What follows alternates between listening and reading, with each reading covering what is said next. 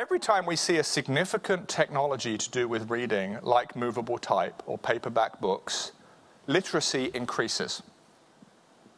And that's a feedback loop. Technology is feeding literacy, and literacy is causing a need for new technology. That was Kevin Ashton speaking in Toronto at Tech Forum, a conference on digital developments in the book industry hosted by BookNet Canada. That's where I work. Hi, I'm Zelina Alvey, the community manager here at BookNet. Each spring when we hold Tech Forum, we have some great speakers come out to talk about the latest in book publishing, data, retail, and technology. So we thought we'd share some of those talks with you. This one is from Kevin Ashton, the co-founder and former executive director of the MIT Auto ID Center, who is also well known for coining the term, the Internet of Things. Yeah, he's that guy. He also wrote the book, How to Fly a Horse, The Secret History of Creation, Invention, and Discovery, which came out earlier this year. The talk you're about to hear was titled, A History of the End of Reading, or How to Survive the E-Bookalypse. But you may be surprised by how optimistic Kevin's outlook actually is, and he's got the data to back him up. He does reference some charts and other visuals in the talk, but you should be able to follow along without them. But if you're really curious, you can find a full video of his presentation on Wistia by going to booknetcanada.wistia.com. That's Wistia spelled W-I-S-T-I-A. Now without further ado, I'll leave you with Kevin. So the sort of topic to get us started this morning is the e-bookalypse, which is like the zombie apocalypse, but with books. And we're going to talk about how we're going to survive. No shotguns required. There will be no beheadings. And, you know, the subtitle is A History of the End of Reading, because maybe you know, maybe you don't, but... we live in an age of paranoia about reading and publishing, but that's actually not a new thing. That's been around for a while. And this is the kind of thing that you can read. There's one of these every day. Somebody somewhere explaining, in this case, oh my goodness, we're in this historic transition because of technology, and you probably don't need me to tell you that the rest of this report is doom and gloom. Children are looking at screens, they're not reading books, oh no.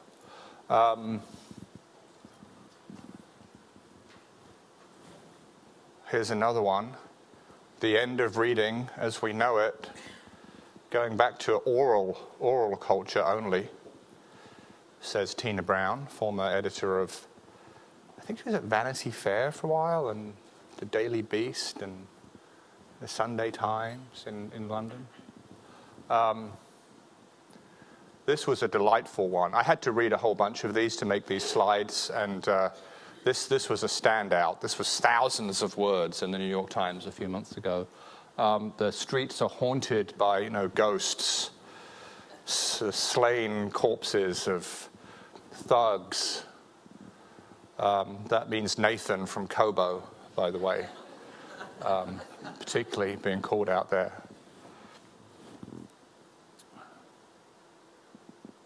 You can't make the names up on these people either. I've always thought it's funny. Will Self being, you know, the jokes tell themselves, but, you know, serious readers, deep serious readers, will be in short supply. That specifically, by the way, I'm pretty sure means people who would read his book. His book didn't sell very well, but the reason was not it was a bad book, it was that there just weren't enough intelligent people around to really understand, like the good old days. And one of the we'll talk about these people a little bit more, but one of the beautiful characteristics of these essays, and as I say, there are many, many, many, many, they're all the same, lots of hand-wringing, is they are almost always completely free of any verifiable facts. You can tell that somebody had a thesaurus next to them when they were writing it, and generally they are somebody who has just lost their publishing job or their book didn't sell very well. But occasionally you do get a little bit of data, and so this is one of the few bits of data that I was able to find in any of these, you know, zombie apocalypse predictions. And it's the percentage of American adults who did not read a book. Every few years, somebody does a survey, and they ask this question, and oh heavens, you know, since 1978, it's gone from 8% who said they did not read a book. We may be measuring how embarrassed people are to admit that they didn't read a book, right? To 23%, and this is one of the few facts. And from these few facts, there's a lot of extrapolation, right?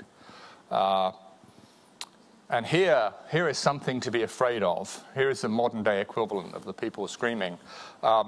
This is a screen from a video game. It's one of my favorite video games at the moment, actually. It's quite a new one. And you can be the monster, or you can be the guys trying to kill the monster, which may be metaphorical in this context. But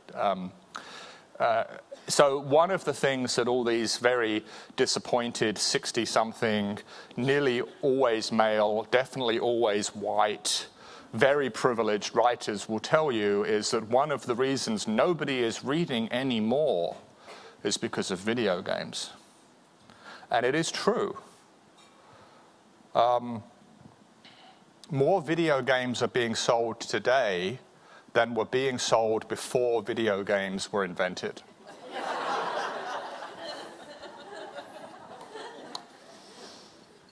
And if you get your axes just right, you can make it look really dramatic, right? So that monster that's rampaging towards you is selling all these millions of units.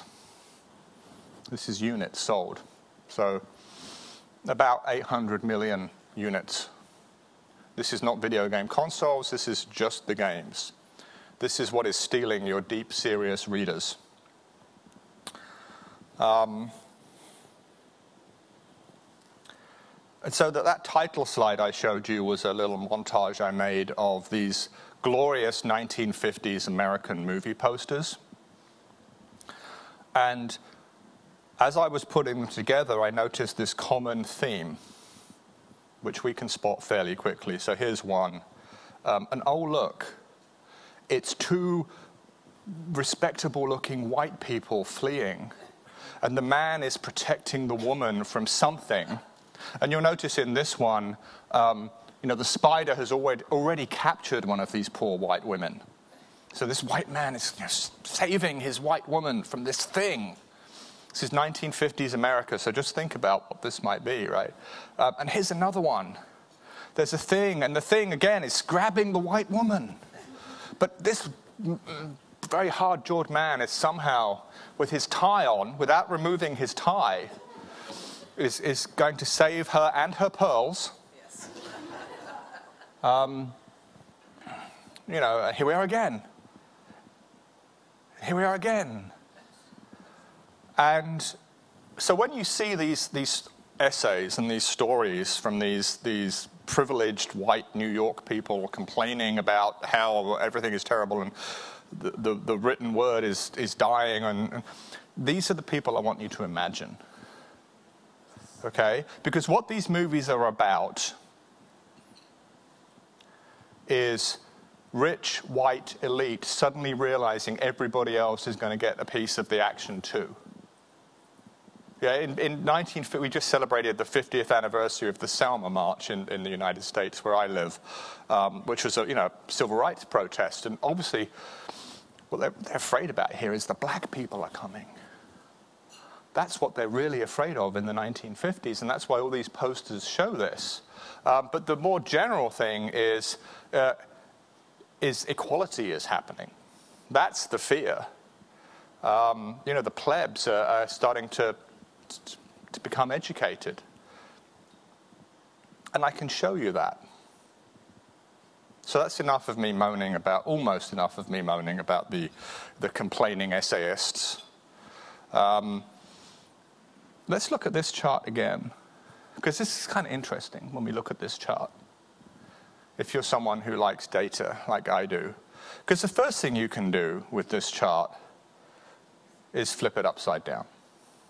So what this chart tells you is that apparently in 1978, a long time ago, nearly 40 years ago, 92% of people told a pollster that they had read at least one book that year. And today that number has dropped to 77. So another way to put that is 77% of people read at least one book a year in the United States. I'm sure it's more here. And if you think about all the things that have happened since 1978, cable television, the internet, video games, people having to work two jobs to pay the bills, everybody driving, fewer people commuting, all these things. This is not bad. There's a lot more competition for people's attention, and I think people have less leisure time than they used to. So this is not bad. It gets even better, though, because the other thing that's been happening since 1978 in the United States, but pretty much everywhere, population has been increasing and aging. So the number of adults in the United States in 1978 is much lower, nearly 100 million lower than it is in 2014. So the fact that percentage is going down isn't telling you the whole story. The truth is, in terms of the number, not percentage, but number of American adults that have read a book in the last year, has gone up. And it's gone up substantially. So while it would be nice if everybody was reading and that trend was more people reading a book a year than fewer, the fact of the matter is, from a business perspective, the market for books is growing. Because of population. And you see this everywhere. We are living in this golden age of book sales. Oh my God, how is it we never hear about this on the essay pages of the New York Times or anywhere else? If you read these fact-free articles, you are being led to believe that nobody is buying books anymore. Well, more people are buying books than ever before. In fact, let's go back to the rampaging monster of video games. On a unit basis, books are far outselling video games, even though books are a very mature technology and video games are very new. So video games not taking away from books. What is it taking away from? Well, If we'd had this talk in probably the 50s, the days of the screaming white people, we would have been bemoaning this new technology called television. Television was coming, and television was going to steal our readers. Here's what's happened to television recently. Again, these are US numbers, but this is a trend that's reasonably common. And the US is, probably the most robust TV market. They like to be like this guy and sit on the couch with their cheeseburger or whatever and watch TV. The number of people watching primetime broadcast television is dropping rapidly. That's the kind of thing that is being affected by things like video games. It's not reading. But that's not the most interesting thing about this wonderful golden age of reading. People aren't just reading recipe books or how-to books. I thought this was amazing. This is in August, and this happened all over the world. This picture's from New York, but this happened everywhere. We have this book, Colorless Sukuru Tazaki and His Years of Pilgrimage by Haruki Murakami, a Japanese writer writing in Japanese, and when the translation comes out in English, bookstores are holding midnight parties for all the people that can't wait to get their hands on it. So this is what I say to Will Self and his lack of deep, serious readers.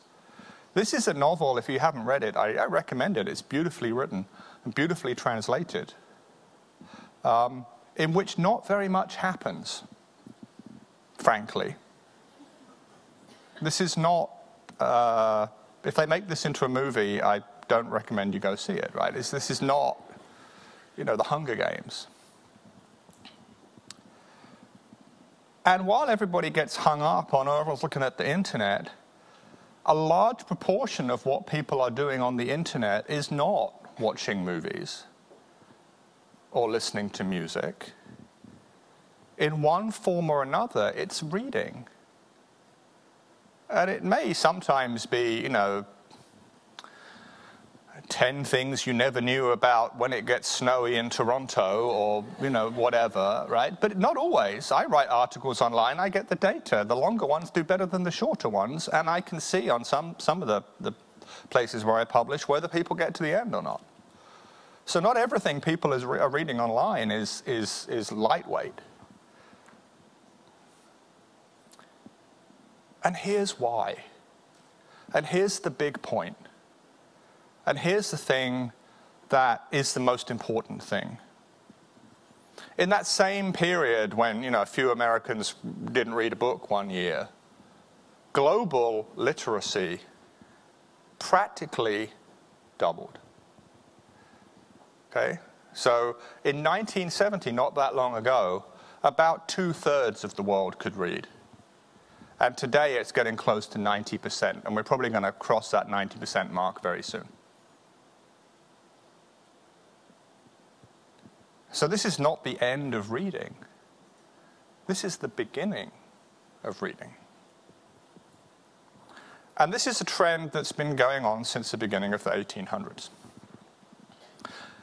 We can forget that a few hundred years ago, practically nobody could read anywhere in the world. And I know that we can get very focused on our own lifetimes. And this can seem like a long time. It's not. So let's look at this chart another way. Let's imagine, as I think, quite a few people were, that you were born around 1975. If you were born around 1975, and your family has a typical generational cycle, which is about 25 years. The average age at first birth in the world is around 25. What are the chances your grandparents could read? Now, we're assuming that you have global grandparents. We don't know where they were born. But the chances your grandparents could read if you were born in 1975 is about 30%. Your grandparents. Now, chances are, for most people, your grandparents were born somewhere around here, so the odds for them are higher. But depending on where you're from, globally, they would be 30%. Your great-grandparents, 21%. And your 3 times great-grandparents, less than 20%. The point is, you don't have to go back very many generations before none of your ancestors can read. This is not the end of reading. This is the beginning of reading.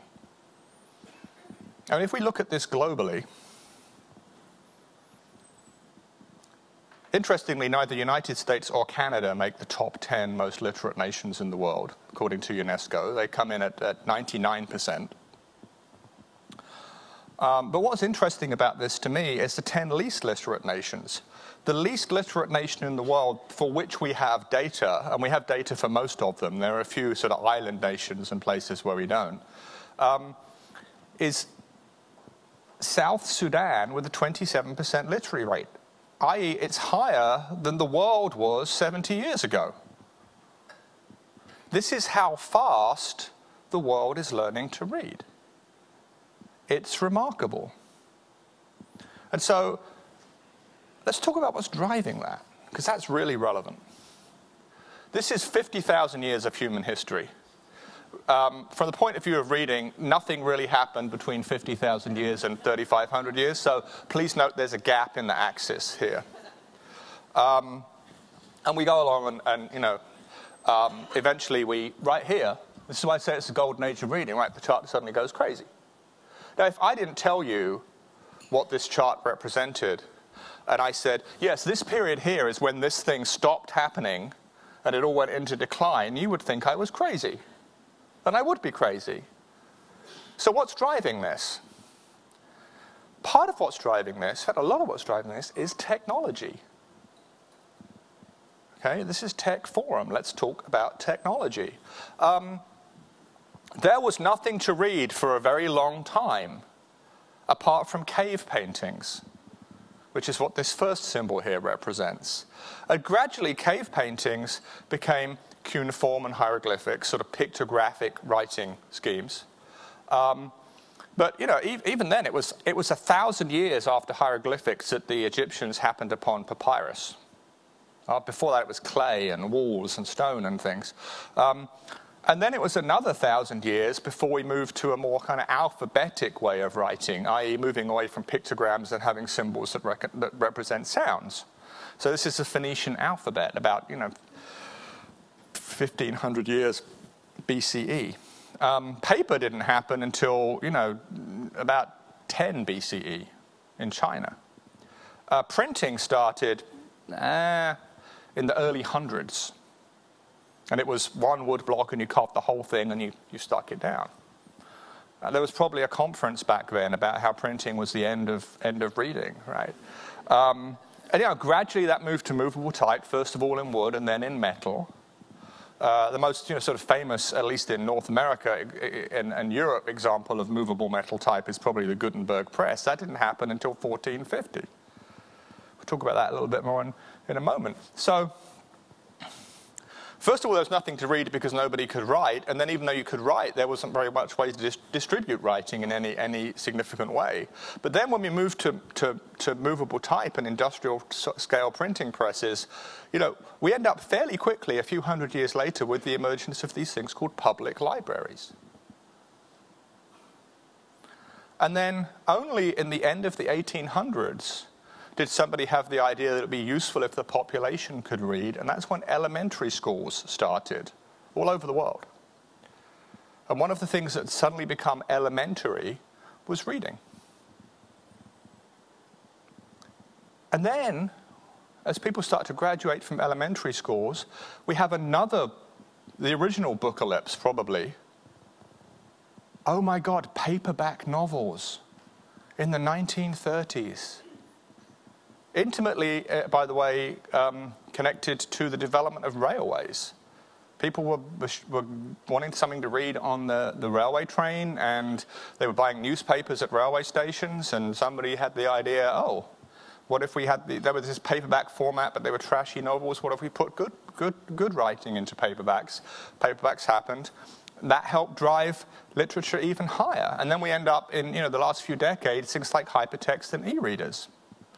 But the point here is, notice, and obviously this is very large scale and some of the dates are approximate, and I picked just a few things from the timeline, but every time we see a significant technology to do with reading, like movable type or paperback books, literacy increases. And that's a feedback loop. Technology is feeding literacy, and literacy is causing a need for new technology. And that is a trend we see everywhere, but it's certainly the trend we see in reading. And to put it into microcosm, here's the history of reading in Canada. Now, there's not great data, at least not that I could find, about literacy in Canada, so these numbers are somewhat approximate. You have a little clue here and a little clue there, and what do we mean by literacy? Does it mean you can sign your name, or does it mean you can read a road sign? What does it mean? But basically, you see the same thing. I mean, the first printing press, by the way, didn't arrive in Canada until 1750. So it's less than 300 years since there was a printing press here. Booksellers kind of emerged later. A lot of the printing presses were printing pamphlets and newspapers mainly. The clockmaker, which is kind of probably one of the first that I could find anyway, sort of novels written by a Canadian in Canada, sort of in the early 1800s. The same as the rest of the world, you started to see libraries and schools at the end of the 1800s. 1900, you have the first kind of million unit Canadian authored selling novel sold around the world, The Sky Pilot. Quill and Choir, which is still going, emerges to support this. Did I hear a whoop from the audience? Hey, shout out. Sort of emerged in the 1930s to start this sort of monitoring this new trade of Canadian publishing. The Manatee is the first Harlequin book. So that was kind of in the 1950s, so somewhat analogous to the emergence of Penguin paperbacks in the 30s.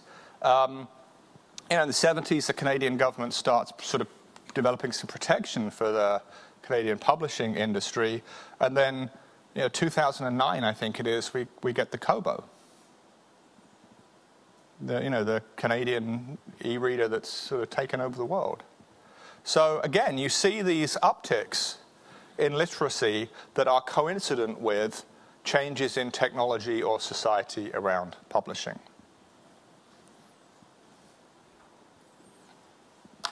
Which leads me to the problem that the ebook must solve.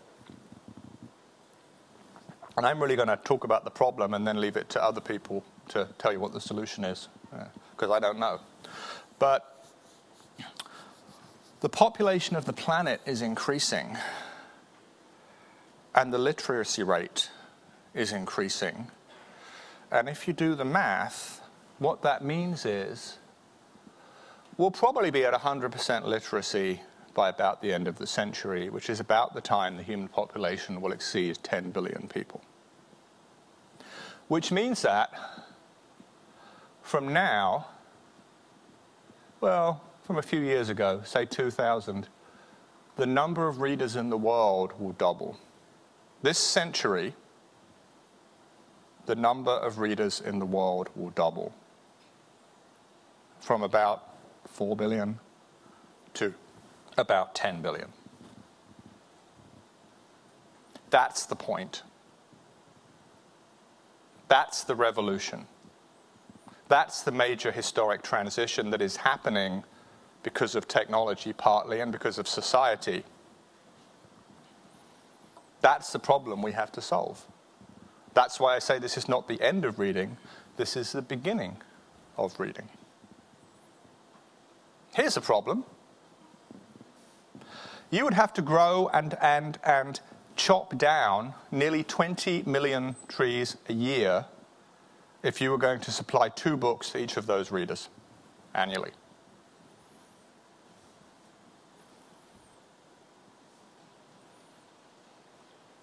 Having a world where books are exclusively made of paper does not scale to the needs of a literate global population. It's nice when only a few people can read. It doesn't work when everybody can read. I love printed books on paper.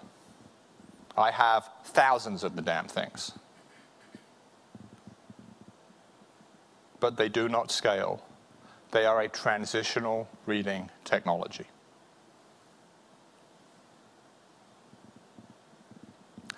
E-readers may also be a transitional reading technology,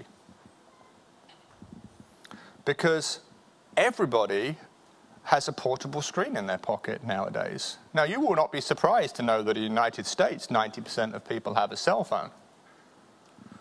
You may be surprised to know that in Africa, 85% of people have a cell phone. Now, most of those phones today are not smartphones, but they are about to be smartphones. A few years from now, about 90% of people in Africa, which is a country that if you watch only American cable news, you think is full of starving babies swatting flies from their eyes, 90% of Africans will have a cell phone. Most of those will be smart in the next few years. People all over, and this is the same is true in Asia, by the way, people are going to have screens in their pockets, connected screens in their pockets. Maybe we can't make 10 billion e-readers either, if we're also making 10 billion smartphones. Maybe the thing you read on is not in your pocket. We're also moving to the age of the self-driving car very quickly. What are you going to do in your self-driving car? You're probably going to stare at a screen. Maybe the screen won't be in your pocket. Maybe the screen will be where the windshield is.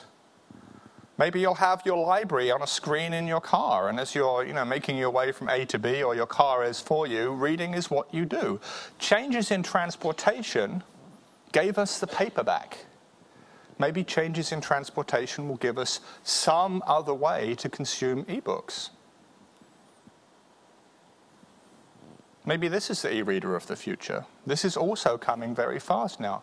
Virtual reality has been talked about for decades, but there are a number of consumer products emerging onto the market which are very good. I have no idea what you would do if you were reading a book like this with these goggles on, apart from, you know, every picture of people using this technology, they're kind of,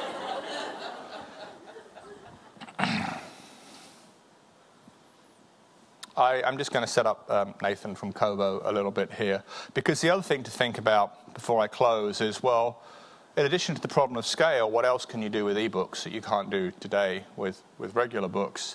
And Kobo had this wonderful press release where they had a report, and they are monitoring what books get finished. So this is kind of a percentage of by genre, how many people finish a particular book in a particular country in a particular genre.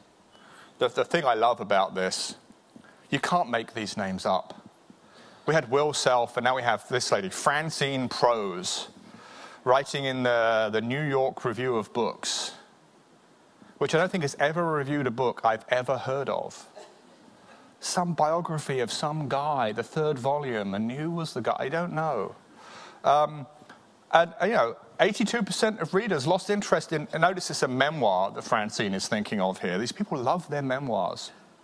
Lost interest on page 272, and the publisher is telling the writer about it. And this is terrible, apparently. So the same people who bemoan the end of reading and the lack of serious readers also don't want to know that people aren't reading their books. So they do their screamy white person face. This is good data. We need to know this. This is helpful. You know, what you see as we think about ebooks is that the new technology always starts off by copying the old technology. So this is a Bible, a manuscript Bible in 1250. This is the Gutenberg Bible using movable type. It looks pretty much the same, right? The colored bits are done by hand. But of course now,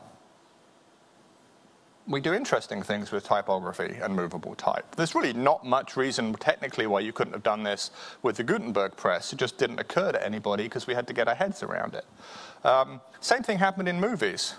So this is a stage play called Arsenic and Old Lace from 1939. And this is the very good movie with Cary Grant, which I recommend, which looks exactly the same, right? The framing and the blocking is exactly the same as if you're watching a stage play. This is a Wes Anderson movie today. This is not a special effect, right? You could technically, you could have probably done this shot in the 40s, but it just didn't occur to anybody because we were figuring out the new medium. So this is kind of the image I sort of want to leave you with in a way. It's like, this is us. We're sort of staring into the future.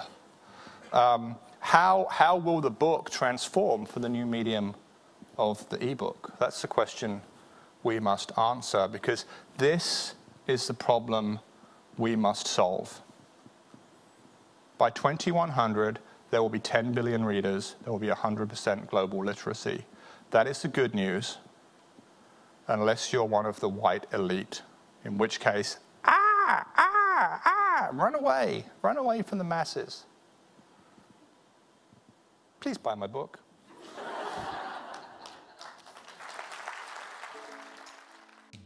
If you'd like to hear more talks like this, make sure to subscribe to the podcast. Coming up, we've got Nathan Maharaj from Kobo talking about how price affects reader engagement, BitLit's Mary Alice Elcock talking about the hybrid reader and ebook bundling, and lots more. If you want to learn more about what we do, you can find us at booknetcanada.ca. Thanks to Kevin for speaking at Tech Forum, and to everyone who attended or helped put it together. We gratefully acknowledge the financial support of the Government of Canada through the Canada Book Fund. And, of course, thanks to you for listening.